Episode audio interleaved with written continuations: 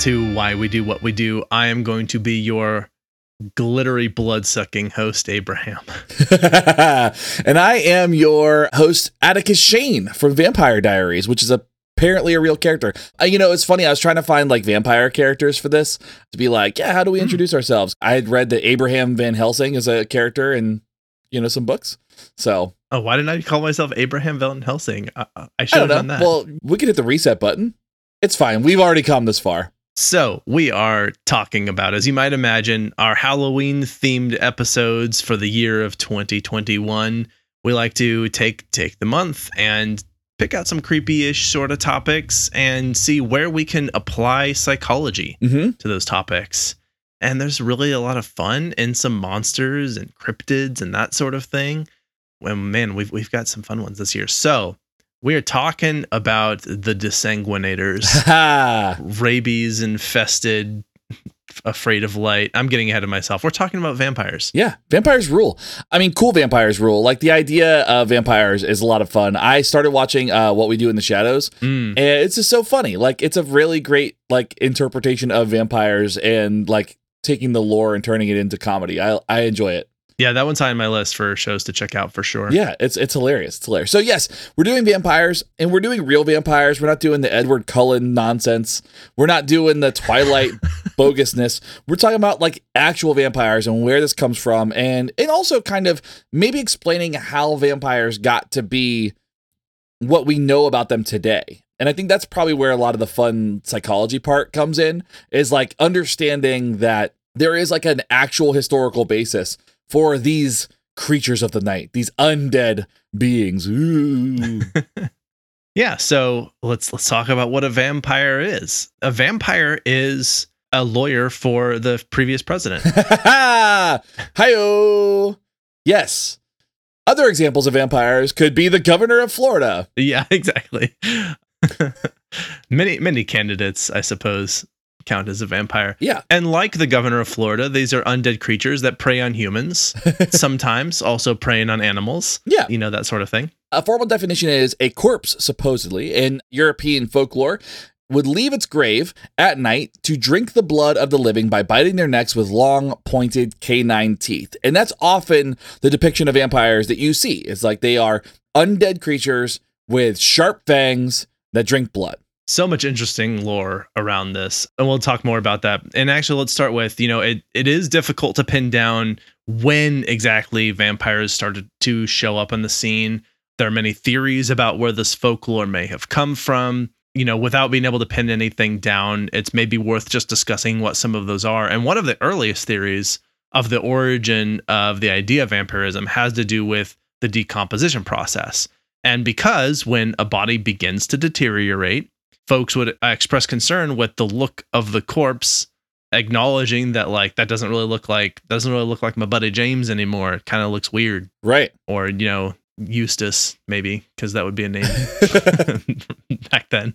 And because I mean their skin starts to get gray, it's not very colored. You know, they look like Vision from Infinity War when he gets the Mind Stone pulled out for people who watch those movies who maybe Yeah. is not our audience. Yeah, yeah. But the skin gets gray, the body starts to bloat. It gives the appearance of a person who is dead, but also like well fed, like they've been gorging themselves on something. hmm And what is the something they might be gorging themselves on? Maybe blood, maybe other people.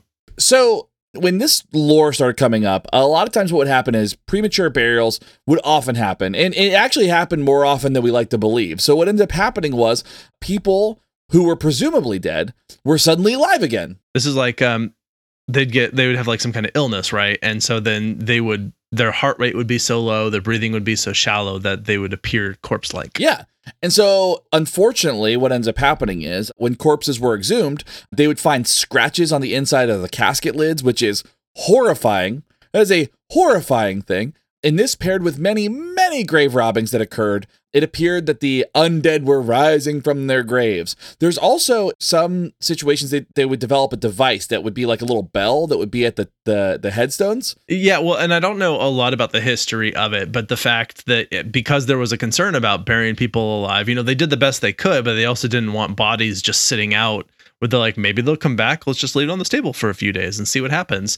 They would smell really bad. It was obviously very unsightly. And if there was a dead body, which probably more often than not it was like legitimately dead, they want to get that thing in the ground pretty quickly. Speaking of which, we do have an episode about why we bury our dead that will be coming up fairly soon. But yeah, so knowing that it was an issue that they might be burying someone alive, they would put bells on their tombstones with little like ropes going down into the coffin so that if someone was alive they could ring the bell. This definitely became the plot point in a few scary stories notably a recent movie i think it was the nun maybe? That sounds about right. yeah where they this was like a plot point of someone buried alive and then they had to ring the bell. Spoiler alert for that terrible movie. Someone wants to suffer through it and get to that part so anyway, that was definitely an interesting part. But you're right, like that that is also part of the the lore there is that the the coffins showing signs of life, indicating presumably that these were undead. They were exiting and crawling back into their coffins. Yeah, no thanks. Sounds like a horrifying thing. Now, porphyria is also commonly cited as a, as the start of where people started thinking about vampirism and kind of in the context that we understand it today. So, this is a group of liver disorders that resulted in the buildup of porphyrins, which impacts the nervous system and includes pain in the stomach, confusion, high blood pressure, and a lot of other things. Like, it's not a really great thing to have. And in some cases, those with porphyria are so sensitive to sunlight that it actually causes blisters and receding gums, which gives the illusion of elongated teeth. And there are many types of disorder, but the treatment might include avoiding sunlight and intravenous and glucose solution. So there's a lot of stuff that goes into this porphyria. It also too it like changes your urine different colors and it like your your skin starts kind of like getting really pale and there's a lot of things that go along with it. It really kind of adds to the lore. Why hasn't there been more attention to the detail of urine color and vampire lore? I feel like that was a missed opportunity. When you start thinking about vampires, I guess maybe the the whole thing is like they're supposed to be sexy. So like you're not supposed to think that they pee. Like that's the only thing I could think of. Like nobody wants to think of like everybody in Twilight like taking a piss. I mean, it probably be- depends on where you're at fetish wise. yeah, yeah. But, not um, the kink shame. No, we're not kink shaming. But basically, like there's probably that's probably not like in the common zeitgeist, I guess. That's fair. You know, it is funny though. Like the what you described, first of all, seems to really hit the mark for accounting for vampirism. Yeah. I mean, that's like checking all the boxes minus glittery skin. Also, what you described is like not something I would think of as being even remotely thought about as being sexy. Right? We're talking like they've got they're keel over with pain from their stomach. Their teeth are poking out of their body because their gums are receding. They've got pale skin and like I- don't know. It just it doesn't seem like uh, something that would seem all that appealing. Yeah. But you got interview with a vampire, and then you're just like, mm, look at that. Yeah. Oh, Tom Cruise and his porphyria. I love it. so, with that being said, where does the folklore of vampires actually come from? We're going to break it down a little bit because there's a lot of really interesting history that goes along with uh, kind of the the main the bullet points of vampirism. Yeah, well, we cannot identify, as we said, we don't know the exact timeline. We don't even know if all of the origin stories are accurate. But we can say that there is a very common start, what many people will have heard of, which is Nosferatu. Mm-hmm. And that, you know, we idolize Nosferatu in, in pictures and movies. That's one of the most iconic archetype vampires ever. And so we'll start there. Yeah, the characteristics of Nosferatu and like some of the the main things that go along with kind of those those characteristics starts with an Egyptian female warrior goddess named Sekhmet. They were responsible for both plague and healing. In all of human history, this is widely considered the first vampire tale within storytelling in, in human society. So, Ra, the sun god, sent Sekhmet to Earth to punish humankind for disobedience. So, you know, at the very least, you know, humans have this like whole history of like God is supposed to be loving and caring, but then they will punish you for sure for doing something that you did, like floods and stuff like that. But it happened in Egypt too. Now, during their reigns of punishment, Sekhmet could not stop drinking blood during the slaughters. So Sekhmet would show up on Earth, start slaughtering all the humans, and then continue to drink blood and couldn't stop.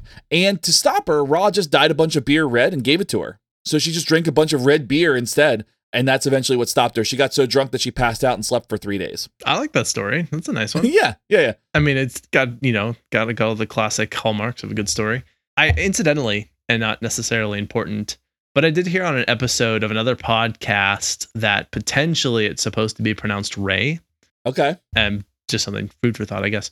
Anyway, many of the origin tales and folklore of vampires began during the medieval period because, you know, they believed it in everything. Yeah. And Porphyria is attributed to the beginning of the lore during this time, which makes a lot of sense as we've described what Porphyria is, which seems to describe it pretty well. But one of the more clear cut cases of vampirism during this time began with Vlad Dracula, or Dracul, or Vlad the Impaler, Heard that one? which is uh, so metal. This guy is so metal. Yeah, that's very metal. Like if you if you want to listen to any like metal bands, like they like they probably like try to really try to bring in some of the imagery because he was aggressive and awful. Now he ruled uh, Wallachia or Wallachia, Romania from 1456 to 1462. So he didn't have a long reign, but it was incredibly brutal and incredibly violent. We're not going to get into a lot of the details, but someone doesn't just get the nickname Impaler for no reason. We'll say that. Yeah. Wallachia forever. yeah, you do that, and Chest then cross yeah, except like that you're you're usually crossing your arms over your chest because there's a giant wooden stake in it. That's right. I heard some interesting lore about the stake in the chest as well. Yeah, We want to get to that. So, as you said, being an impaler, stories began to circulate that Vlad would often torture and murder people and dip his bread in their blood, Ooh. which is a weird, gross thing to do. I am also wondering now if Vlad maybe had lead poisoning or some other brain damage. or was just mean. He just sounds mean. He was like, I can't be a governor of Florida because Florida doesn't exist yet, but but if I could, I'm going to behave as if I were the governor of Florida. And Bram Stoker was so interested in the story of Vlad that he named their character after the ruler, Dracula. yeah, the book Dracula is named after Vlad Dracul. Yeah. So in 1892, we have one of the more famous cases of vampirism worth noting. This one kind of goes under the radar, but it was an interesting thing. So you've got Mercy Brown lived in Exeter, Rhode Island. And at the time, there was a widespread outbreak of tuberculosis, also known as the consumption. Way better name, so we should go back to that. but instead of science, we blame vampires during that time. Mercy's mother and sister both passed as a result of the consumption. And after the passing of Mother Mary, Elisa, Sister Mary Olive, and Mercy Brown herself, their bodies were all exhumed. And it was found that Mercy's body had not decomposed at the same time or at the same rate as the other two. She was also laying on her side as opposed to laying on her back in her casket, which was another kind of sign that like eh, something was kind of off here. She was undead, or maybe was like in some pain when she was buried, or maybe wasn't exactly dead when she was buried. But it was determined instead of all the normal, you know, logical reasoning that you might come up. It was determined that she was a vampire. And the appropriate heart elixir rituals were performed. We're going to talk about heart elixir rituals in a little bit because that is a whole thing to stave off vampires too. Cool. I do remember also learning about those at some point, so it'll be fun to revisit that. Yeah. Over time, as you know, vampires started becoming scarier 30 Days of Night and sexier Twilight, Interview with a Vampire. Today, we think of suave, romantic, good looking vampires, Mhm. Blade, Yeah. that sort of thing. Lots of movie references today. So let's quickly talk about the characteristics of vampires, all the lore about what they can and can't do. What are their strengths? What are their weaknesses? hmm These are obviously just pulling from the myths of, of things that we know about vampires. So these creatures are said to have supernatural powers, including immortality, enhanced strength and senses, super speed, increased healing and durability, and several others. You'll hear sometimes they can fly, they can shapeshift, they can control animals, they have telepathy or telekinesis. Uh, essentially, vampires are just this incredibly overpowered cryptid creature, and you shouldn't be able to select them in a fighting game unless your name is like Captain Garlic or the Sunshiner or the Silver Snakes from Legends of the Hidden Temple. All of them might be appropriate combatants for a vampire. The problem is that the vampires are just like way OP. When it comes to living, they're way OP. yeah, and that's true. And it almost reminds me of uh, sort of the elves in in the Middle Earth lore Yeah. of the like, how, how did any other species ever survive when you had elves competing for resources? Because I'm like, they were always described as better than everyone at everything all the time. Yeah, exactly, inclu- including hairstyles. yes, definitely hairstyles. Love very, very straight, thin hair. but despite the fact that these vampires were overpowered, every superhero has their weakness. They're not really they're, they're super anti-heroes, I guess. yeah, And vampire for vampires, this is also true. This can include, but is not limited to, depending on the lore to which you are turning, silver, being allergic to or having a reaction to silver, stakes, sunlight, decapitation, drowning, fire, garlic, and others. We'll talk about that more in a bit, and particularly have a piece of lore about or a, a piece of history about why stakes may have been a thing. You know, to be fair though, those are all weaknesses for me too. like, human human weaknesses. Yeah, these are also like uh, I mean, certain levels garlic. I mean, like I feel like every one of these is like a human weakness, right? Like, like decapitation for sure. Like, definitely not yeah. a thing I want to. Drowning, fire, also don't prefer those things. So it makes sense that these might be these might be weaknesses for these creatures. Yeah, at least four of those are definitely weaknesses for me as well. Yeah. Now, one ritual to prevent vampirism, there's a few steps to this. Exhuming the body, driving a stake into the chest, removing the heart, and burning it. And in this ritual, folks may actually add the ashes to water and drink it. Damn. I know, like, that's what happened with Mercy Brown. Like, think about this. They're like, oh, daughter, I'm so sorry I've lost you and all my family. I'm going to drink your heart ashes just to make sure that you don't come back and eat everybody. Now, they may also sprinkle the corpse with garlic for good measure. And this ritual is described and practiced as late as 2003. Whoa. I want to repeat that because I'm not sure. You might have heard maybe 2003 BCE or something like that. No, 2003, I was 17 years old. I was in high school. I was putting in college applications when we were still practicing this. And this is what happened. Petre Toma's family decided that he was going to become a strigoi, which is a type of vampire in Romanian folklore, and they actually exhumed his body and completed this heart elixir ritual just to make sure he didn't come back in 2003, the year that we all, or many of us, had iPods.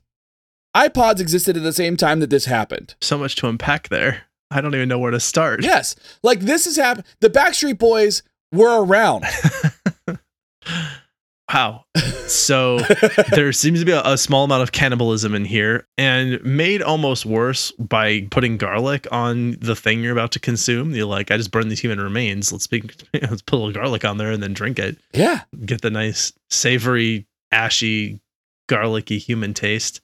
There's also like listening to that, like, I feel like we could have done this as like a step one, a step two, and like sort of done like a, a show tune sing through of the steps. And then yeah 2003 i mean which despite the fact that that was nearly 20 years ago wasn't that long ago. I, yeah say that out loud. They dug up a vampire and drank its heart ashes in 2003 that's very strange. Okay let's talk about how one becomes a vampire because again there's various sort of myths and legends about how this this occurs so Across cultures, there are multiple theories as to how a vampire is created. So here's a few that you're obviously going to have heard of, of some of these. The most common thought is that vampires are are created as the result of a bite from a vampire. So they got the the vampire virus, I guess. If you're a living human and are bitten on the neck by one of the blood-sucking undead, you will be ushered into immortal damnation of superpowered like immortality. Yeah. Which sounds terrible destined to seek blood from living for eternity. So, although it would be exhausting and you do still have many of the same weaknesses as normal humans, it appears, you also do have like superpowers and immortality. So, yeah. Eh, eh. give and take. It's a give and take, I guess. Now, in Slavic and Chinese traditions, if an animal jumps over a corpse, it can cause vampirism. So, you know, keep your cats away from my body. I don't I'm not trying to I'm not trying to come back. I wonder if flying over a corpse counts like if a bird flies. Would it have to hop? Does flying count? I mean, because I guess you have to jump into flying, right? You have to like you have to like yeah. lever. You have to get uh, yeah. Hmm. I don't know. I don't know they accounted for birds. I wonder if well, to be fair though, birds aren't real. That's right. They didn't have they didn't have the technology back then. Yeah, yeah. In some instances, a body that has a wound that was not treated with boiling water may be susceptible to the curse of vampirism. And in Russia, it said that vampires are former witches who had rebelled against the Russian Orthodox Church. So I, that doesn't seem like there's any sort of like uh, underlying concern there, or or maybe some kind of ulterior motive. It sounds like that's totally on the up and up, and that you know there's no there's no power dynamic there for any reason. That's right. If if at any point you find yourself questioning the teachings of the Russian Orthodox Church, you may be a vampire. One thing I really liked about that one though was the idea that witches and vampires were one and the same. Mhm. Like vampires were just former witches. Like I like that there's like a like a like an interlacing of different lore where it's like no, they're all unchristian, they're all ungodly, but this is just kind of how this this is the stages of ungodliness. So they're just leveled up. yeah, exactly. They keep making their villains cooler and cooler, and then they're like, like I don't know, you, they're these aren't unappe- unappealing, you know? right. Well, that's what that's what I'm saying. Like the, like if your villains sound awesome, of course people want to be these things. Right? I could go to church and I could feel guilty all the time, or I could fly. Yeah. Control animals, Yeah. be really sexy, apparently. So, in addition to some of these causes, some argue that vampires are suicide victims, evil beings, or malevolent spirits possessing a corpse. So, there's the corpse is just sort of the the tool of the of the whatever. And the most widely accepted vampire canon is that once you're bitten, you're changed. And this is this is the cause that is also depicted across many fictional works, and that's what we're mostly familiar with when we talk about vampirism. However, there might be an actual reasonable explanation for why this type of thing happens. And we're gonna get into that in a little bit too. There are actually a good number of mythological creatures and or conditions that are transmitted via bite. It actually makes me wonder if there's something to dig into on doing an episode on the myth of the bite because that's also how you get zombies. So you got vampires and zombies and I feel like there's a bunch of other ones that I'm missing that I remember hearing about that bite is the main source of transmission for Yeah. doing these things. Spider-Man? Yeah, becoming a Spider-Man. Yeah. You have to be bitten by another Spider-Man. Yeah, it's a whole thing. That's why there's so many Spider-Men. there are also different types of vampires. Yeah. Now, you might be wondering, Shane, what do you mean that there are other types of vampires? You're saying there's more than just Dracula? And yes, that's exactly what I'm saying. So, according to records, there are at least three types of vampires. And I, and I say records, I mean, mostly mean records of lore. Yeah, like fictional stories. Yeah, not like peer-reviewed journals. That'd be really wild. If I don't, I couldn't really find any articles like like peer-reviewed articles on vampirism. I feel like there's probably some somewhere about like the types of behaviors. So we'll have to dig some. We'll have to kind of share those resources later. But there are at least three types that can be accounted for. First is the sanguinarian, which are sometimes referred to as sanguine vampires. And these are the vampires we've all come to know and love. Sanguine is the medical definition, meaning consisting of or relating to blood. And sanguinarian vampires are those that are the bloodsuckers. I'm not sure if that's a slur, but I want to be careful. Yeah. So, I, The I mean, vampire the- community is very offended by you Yeah, calling yeah. them bloodsuckers. yeah, yeah, blood consumers. I don't know what the proper nomenclature is. I need to do more DEI in vampirism, but um, this is the common. This is the one that we know: the blood drinking vampires in the vampire world. There's also psychic vampires or an energy vampire. This is a creature that lives off of the life force of a living being. So no matter how you spin it, they're more or less parasitic. Yeah. And sometimes these can be called emotional vampires or soul vampires and can include demons such as the succubi and incubi among their ranks and other things. So this one I think is is a very apt metaphor for certain humans. Yes, yes, yes, yeah, yeah. You have that friend that like. You just they're just exhausting to talk to, or that person in the office. You're like, oh, They drain your life force out of you. yeah, yeah, yeah. That's actually like one of the main jokes on like what we do in the shadows. The one character is a psychic vampire, and he just like looks like he works in the office and just like bores you to death, and that's how he feeds.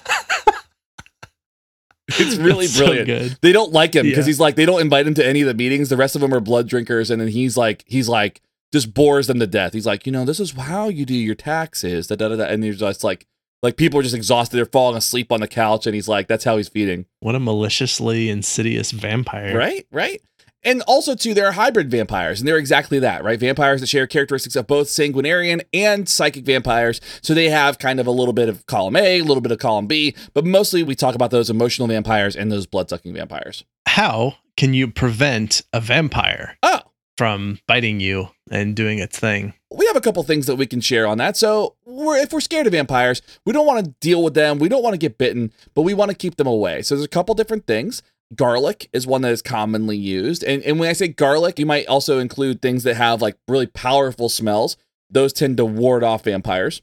So if you are particularly flatulent, you might be able to ward off a vampire. Mhm. Yeah. Particularly if you eat a lot of garlic and Yeah. that makes its way out. And there are religious relics as a common one, crosses, maybe Buddha statues. Yeah. I'm hoping maybe even like a pentagram would be a cool one if that worked. even though I assume that they would think Yeah. that that was generally something a vampire would be okay with. I had heard something that's like basically if you acknowledge that Satan is real, then you acknowledge that God is real. So like they're they could also be considered relics, and like we should probably look into like do pentagrams work. We've also got sunlight.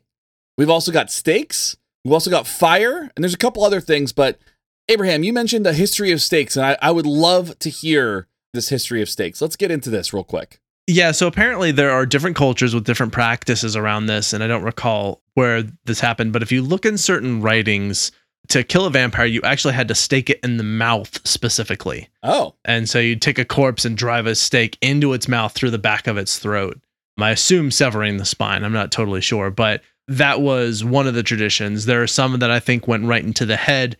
And what one of the things that was interesting about staking a vampire in the heart, or at least in the chest cavity in some capacity, is that because they would get bloated and they would be full of these gases, and often there'd be air trapped in the lungs anyway, is that if you drove a stake into a vampire's chest and that decompressed the air, then it would cause the corpse to make a sound as if it were sighing as breath escapes through the vocal cords through the mouth and they kind of go and that sort of sound would make people believe that they had like the corpse was it looked like a corpse had no pulse like a corpse but was actually a undead creature that you killed. And that sound that it made was evidence of its passing and why a stake was effective at killing it. So I, I just thought that was a really interesting sort of little tidbit around where that lore may have come from is that the sound an actual corpse makes if you were to drive a stake into it Yeah. which i'm not recommending incidentally yeah. Please don't do these things.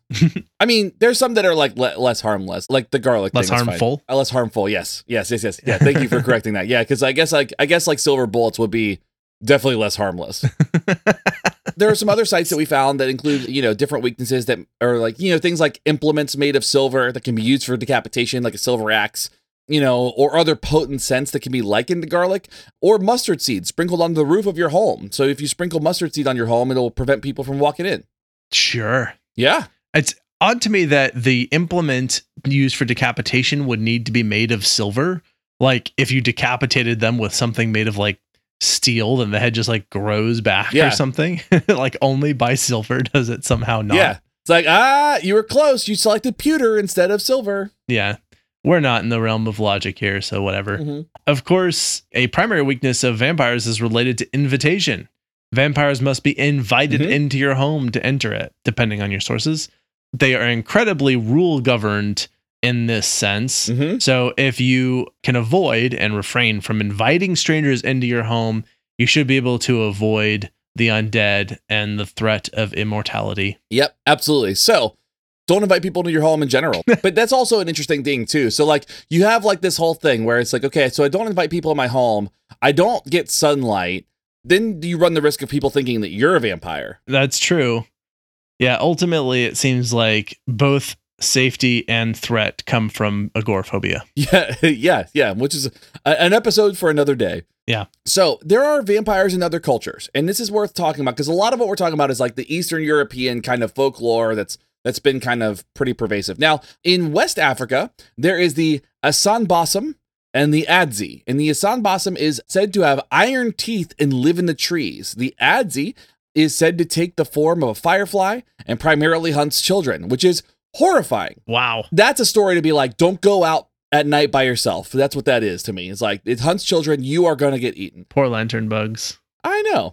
In the Eastern Cape region, there is the Impundulu, which takes the form of a bird of prey and can summon thunder and lightning. There's also versions of like thunderbirds that exist in other cultures too. So it's kind of a cool, like, first of all, the word thunderbird is awesome. Very cool. It's a very cool thing. But it exists that kind of type, that type of animal, that kind of like powerful creature exists across cultures. Wow. And there's also the Ramanga, um, who drinks blood and eats toenail clippings. so don't clip your toenails. Yeah, and that's just in like in different parts of Africa. There's also the Lugaru or maybe Lugaru, Mhm. which comes from the combination of common beliefs among French and African voodoo practices. So the Lugaru, um, I like this that way it sounds there, is a woman who is in league with the devil and has some magical abilities. This can be found commonly in the Caribbean and naturally in Louisiana. Uh huh. There's also a Soucouyant of Trinidad, the Tunda and the Patasola from Colombia. So all different examples of sort of vampire myth. Yep. And in Japan, we have the Nukekubi, whose head detaches from its body and seeks prey at night. We also have the Mandurugo in the Philippines and the Penanggalan in Malaysia, who is a woman who uses black magic to summon victims, usually pregnant women. Wow. So yeah, there are a lot of like vulnerable populations that are targeted in this. Seriously. Which would suggest that maybe vampires aren't really that super powerful. They just like to prey on the weak. But I think the the one that really stresses me out because I've read the the about the head detaching from the body and seeking prey at night. I've seen that lore in several different places too, which is just horrifying. And also it means that that person cannot just be decapitated. Yes, that would that you're like, all right, I guess I'll start a little early. You know, if you decapitate them, Yeah, they're just like, yeah, they're they're really getting ahead of it. yes, here for puns. yes, I love it. I had I, I couldn't let that one go. It was No, that like, was- the dad in me. Very well done. Yeah, I appreciate Timing that. and I appreciate everything. that. Okay, let's get into a little bit of uh, actual science here. Yeah. There's a thing called Renfield's syndrome or clinical vampirism. This particular version of this is similar to clinical lycanthropy, which you can see in a previous episode. I think our Mhm. first year of doing Halloween themed episodes, we talked about clinical lycanthropy, which Shane, you led the notes on. Which was so fun. Yeah. And so in this Renfield syndrome, there in similar similar to clinical lycanthropy, actually, there haven't been sufficient cases to actually include it as an official diagnosis. However, this is often diagnosed with schizophrenia or the paraphilias, and can that that include things like blood drinking and injurious biting, that sort of thing. And the name Renfield actually might sound familiar, you know? See what I did there? Because we're talking about vampires and familiars and all that stuff. Oh god. Oh man. Sorry, it took me a second. I sprinkle them in, baby. I sprinkle them in. The syndrome is named after R.M. Renfield, who was considered to be Dracula's human familiar in the novel by Bram Stoker, and that's where Renfield comes from. And you'll hear like, and also in Dracula Dead and Loving It, which is a really great spoof of that with uh, Leslie Nielsen. Man, we should we should think of all the different places because I was just thinking of other vampire stories. Like I Am Legend was a, a great book You're right. where the antagonists were actually uh, vampires. Uh, I would highly recommend that book. Funny you should say that. I am all I am recommending that book. Spoiler alert. That's that's that's what I was recommending for this. Yeah, there, there's there's a lot. There's some really cool things. I think there are some cool vampire stories. Anyway, there are many folks who hypothesize that vampirism is actually the result of misidentified rabies. So Uh-huh. we, we've had a few different culprits in here, and rabies actually is a contender. So in humans, after a bite from an infected animal occurs, it may have jumped over you and then bit you. Who knows? but the, the virus starts to manifest in different ways, and humans may suffer from the following symptoms once rabies takes hold. And that includes things like sensitivity to sunlight, sensitivity to smells, insomnia, meaning that you're up in the night, probably also because there's not sunlight, so it's easier for you, hallucinations, hypersexuality, Mhm. which is where Anne Rice got her inspiration, maybe Mhm. And Tom Cruise got his. and, and Tom Cruise. Aggression, including biting. So again, some similarity there. And hydrophobia, Mhm. avoiding water, that sort of thing. So this is a reasonable contender. Yeah, absolutely. I mean, we're not saying it's rabies, but it's probably definitely rabies. I mean, it just makes sense when you think about it. Like, think about the weaknesses that go along with this sensitivity to sunlight. So, I'm going to avoid the sun. Sensitivity to smells. Garlic is a very powerful smell. So, it makes sense that I would be averse to that. Aggression, including biting. Hydrophobia. If my weakness is drowning, then I don't want to go anywhere near water. Fair. I do think that Porphyria has a very good contender here. Yeah. Maybe what we need to do is we need to have you listeners post on social media and vote for whether you think it is rabies or porphyria or something else or a write-in candidate. But I would love to to see what people think. no, we will definitely do that. We'll get that posted up. Sweet. Maybe when we post this episode, what we'll do is we'll include in that like, uh, hey, weigh in on this topic of what seems the most likely for you. Yeah. I love it. Okay, we have some other interesting tidbits to pull out here. Now, I, for some reason, one of those weird things that people get interested in. One of mine is like names of, uh, they're they're called names of assemblage or names of plurality. It's what you call a group of something, like a murder of crows. Yeah, or like a giggle of clowns. Or oh, I didn't know that one. That was really No, good. I don't know. I just made that up. I, Oh, okay. I, I call them a group of clowns either a giggle or a chuckle, and I call a group of pugs a wrinkle No, I like that. or a snort or a snort. A snort is good. A shiver of sharks is a real one. An obstinacy of buffaloes. Mhm. I think I've got the animal right in that one. Yeah. I'm really fun. I thought it'd be really fun to come up with some for like types of people. So I thought of like an irony of hipsters would be a good, good.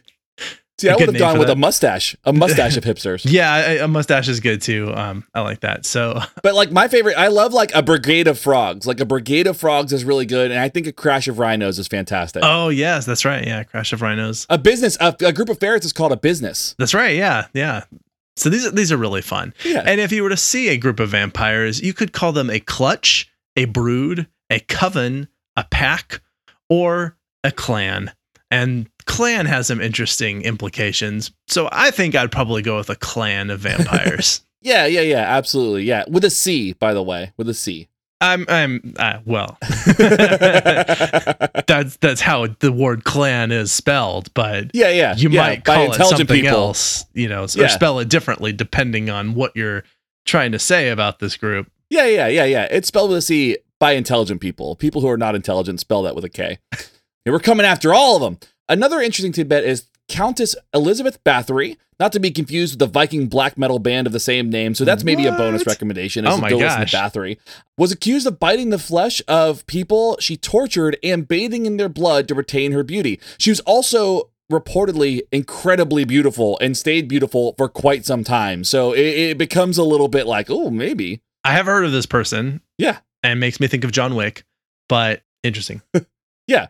So and and like I said, bonus recommendation: go listen to Bathory. Great, great metal band, Viking black metal band. Nice. Yeah. We had mentioned some of the uh, other cultures. There's also in Chinese legend, there are vampires called Jiang Shi or Mhm. corpse hopper. So it's kind of a cool thing. Yeah, I thought that was cool. Bela Lugosi is commonly used as the model for vampire costumes. So when you see uh, a lot of Halloween costumes and Dracula and all that, they're based off the Bela Lugosi model with the large black cloak, the slick back hair, and the and the sharp canine teeth. And you can actually watch his portrayal in the 1931 film Dracula when people started when Halloween started picking up more and like the kind of the the costume industry started picking up. You started seeing Bela Lugosi. One of my favorite stories too is the vampire cough that that where you pull the cloak over your face and you cover Yeah. your nose and all that. Yep. That started with Ed Wood's Plan 9 from Outer Space or whatever wha- whatever that movie is. It was like basically the room of horror movies. So basically they tried to get Bela Lugosi into the movie and he didn't join the the film, but they they had somebody dress up like him and walk around with the cloak over his face like he was a vampire, like he was doing the vampire cough the entire time. So you thought it was Bela Lugosi, but it wasn't. Huh. I really like the name Bela Lugosi. I feel like it it rolls off the tongue nicely. Yeah. Bela Lugosi was like a wonderful actor. Like thank the stars for for him for all the work that he did in like creating those movie monsters. There is uh, no one ever attributed vampirism to the Marquis de Sade, but Marquis de Sade was famously a weird person who did weird things to other people and and stuff and there are certainly rumors of there being blood drinking as part of this Mhm. stuff that he did so you know the torture porn type people um, Marquis de Sade is sort of up there as someone who may have contributed to that sort of thing as well Yeah, absolutely. With that being said, we could probably wrap it up. Is there anything else you want to add to the lore and the myth of vampirism that we've talked about today? I was trying to think of any of any other pop culture references to give for vampires that occurred to me. So I'd say we'd mentioned Twilight, we've mentioned Blade. Blade, Lost Boys. Oh, we haven't mes- mentioned Lost Boys, but we, we can mention Lost Boys. Interview Yeah, the great vampire movie. Yeah, all of the basic Anne Rice vampire lore stuff, like Queen of the Damned, that sort of stuff. Yeah. What We Do in the Shadows, uh, the movie and the TV show, which I've seen neither of, but I really want to. It looks definitely high up on my list. Yeah. There's a movie called Blood Red Sky that came out recently that was all vampires that's on Netflix and it's a foreign language film. Interesting idea for vampires. Like basically they're feral or they go feral. Yeah. And so they're more like sort of wolves in a sense. similar immortality. Okay. There's the comic book Chew, which is really great. It's all people who have like food based powers, but there is a vampire like antagonist in it that like eats people with food based powers and absorbs their food based powers. Interesting. So it's very strange and like kind of goofy. Like there's aliens and stuff in it too, but the the one of the antagonists is a vampire, a food vampire. Got it. You know what? What this is another thing you can do is write in. Let us know what pop culture vampire references that we missed that we should have included. I mean, okay, Van Helsing, obviously, Yeah. several in in sort of that canon, if you will, of Dracula and and all of those.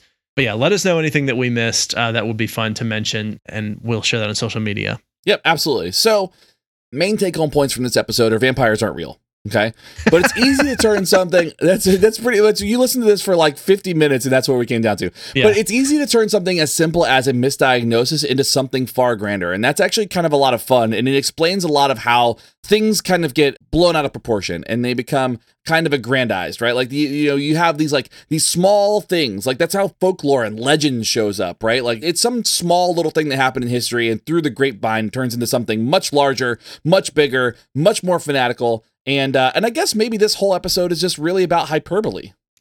sure. Yeah, no, I like that. I think they're not real in the sense of the sort of the myth and lore around them, but they potentially they are real in what vampirism is rooted to in our reality.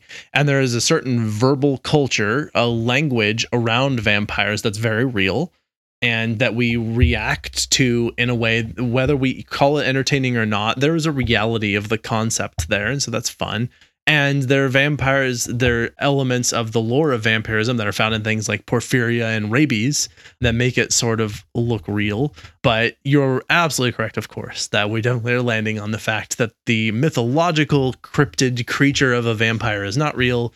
There is a reality about vampires that is not that thing though So a second bullet point that we would make for, or at least a take home point, is that Edward Cullen is not a vampire. So let's stop pretending that Twilight are vampires. We keep re- mentioning that vampires don't sparkle. Edward Cullen is a glampire, and we should be all reminded that every now and again when we go back into Twilight. He's a glampire, not a vampire. Robert Pattinson, that is not his fault. Wonderful actor. Seriously. Support his work, yeah but Edward Cullen is a glampire. So vampirism, interesting, interesting thing to talk about. Really fun, sort of quirky history in there. And I, again, I invite you if there's any piece of the lore that we missed, also, uh, please let us know. I'd, I'd like to hear about that. Yeah. Are, are you ready for recommendations? Let's do it.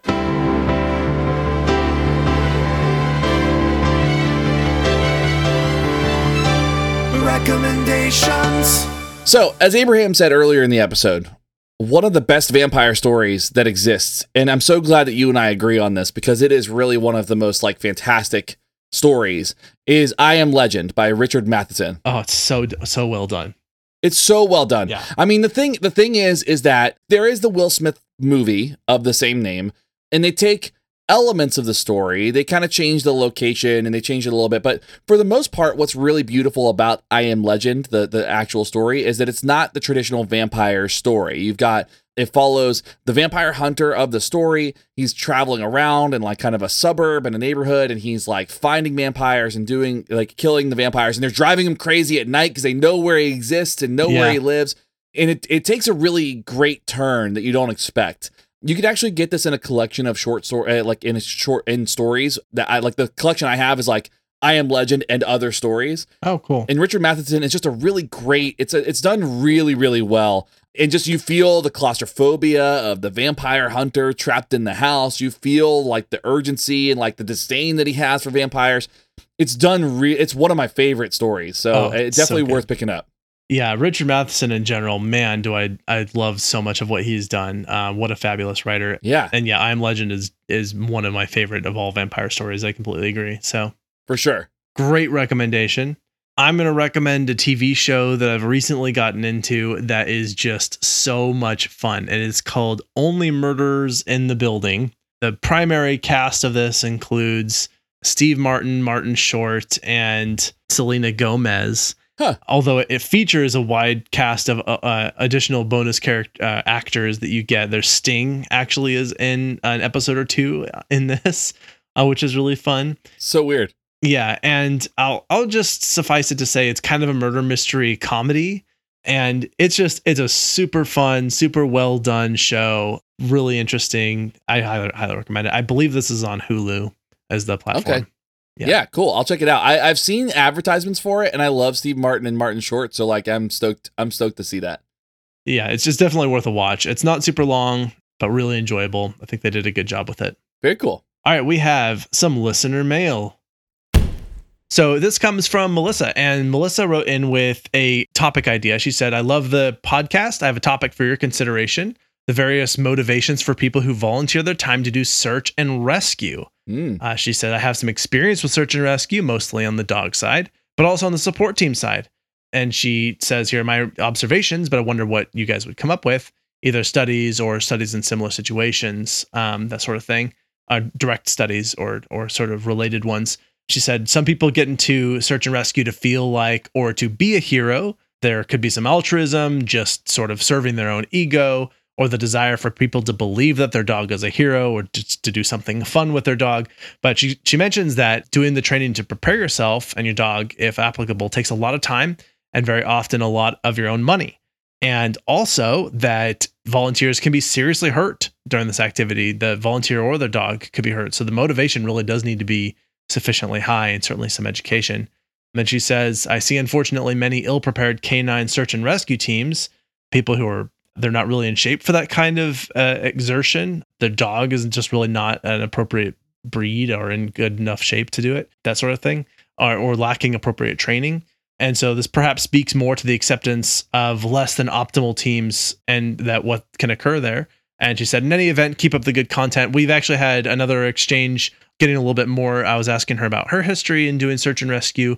So um, I love this. I love this this topic so much. So thank you very much, Melissa, for writing in this topic immediately went to the to the near the top of the queue in terms of uh, what we know we're going to be recording on, and I'm really excited to learn more about this and bring it in. So that was a really cool recommendation, and also really cool that you get to do that sort of thing. Yeah, that's fantastic. I mean, I I am the out of shape human that will not be able to do that. and my dogs are not sufficient breeds. Like I've got a wiener dog who is very tiny and very scared of literally everything. So like I know that I'm not I am not that person. So basically what I'm reading is I'm going to stay out of the way. yes, like maybe a good place to be if you're not going to help with search and rescue is like donate some money to search and rescue teams. Yeah. Otherwise, uh, don't don't necessarily try and go out and do something for which you are not prepared. Absolutely, I love it yeah, I'm excited to learn more about this topic and, and take this on. I appreciate the recommendation. All right, if you would like to tell us a topic to talk about that's something you do or are passionate about, if you're a vampire or know someone who is, or have some points of legend that we may have missed, if you would like to dispute something that we said about vampires and the fact that Edward Cullen's is not really one, or anything like that, you can. You not only can, but you should. Mm-hmm. Reach out to us and let us know. On all the social media platforms, our handle is at WWD, WWD podcast. Just a quick 16 letter type in and you're there to go. uh, that's just 16. But otherwise, you can email us at info at WWD, WWDpodcast.com. We'd really like to hear from you on any of those things. As always, leave us a rating and a review wherever you listen to podcasts. Click subscribe if you haven't already. Thank you so much for your preparation on this today, Shane. Yeah. Thank you, everyone, for listening. Thank you to the Why We Do What We Do team, including Alan, Kyle, Selena, Justin, Amber, and Britt, and all the work that you guys do. And definitely thank you to our, our Patreon supporters who are one of the main reasons that we can really make this whole thing happen. And that includes Amanda, Justine, Justin, Layla, Megan, Mike M, Mike T, and Shauna. Thank you, every one of you, for your awesome work. Speaking of Patreon, of course, you can join us on Patreon. You get a bunch of bonus stuff if you do. All right, I think that that is all that I have. Do you have anything else, Shane? Nope, that's it. Okay, thank you so much for listening. This is Abraham. And this is Shane. We're out. See ya. You've been listening to Why We Do What We Do. Why We Do What We Do is supported in part by our amazing patrons. Thank you. If you like what you heard, consider becoming a patron by heading to patreon.com slash podcast. You can also rate and review us wherever you get your podcast or share this episode with your friends. If you have any comments or questions, we'd love to hear from you. Find us at podcast on your favorite social media platforms. You can learn more about this and other episodes by going to wwdwwdpodcast.com. There, you'll find links as well as detailed and shareable show notes. Why We Do What We Do is researched and produced by Abraham, Ryan O, Shane, and Miranda. Artwork and logo design by Andrew Pollock at nogdesigns.com. Video and production assistance from Tyler Brasier with music courtesy of Justin Greenhouse. Thanks for listening, and we hope you have an awesome day.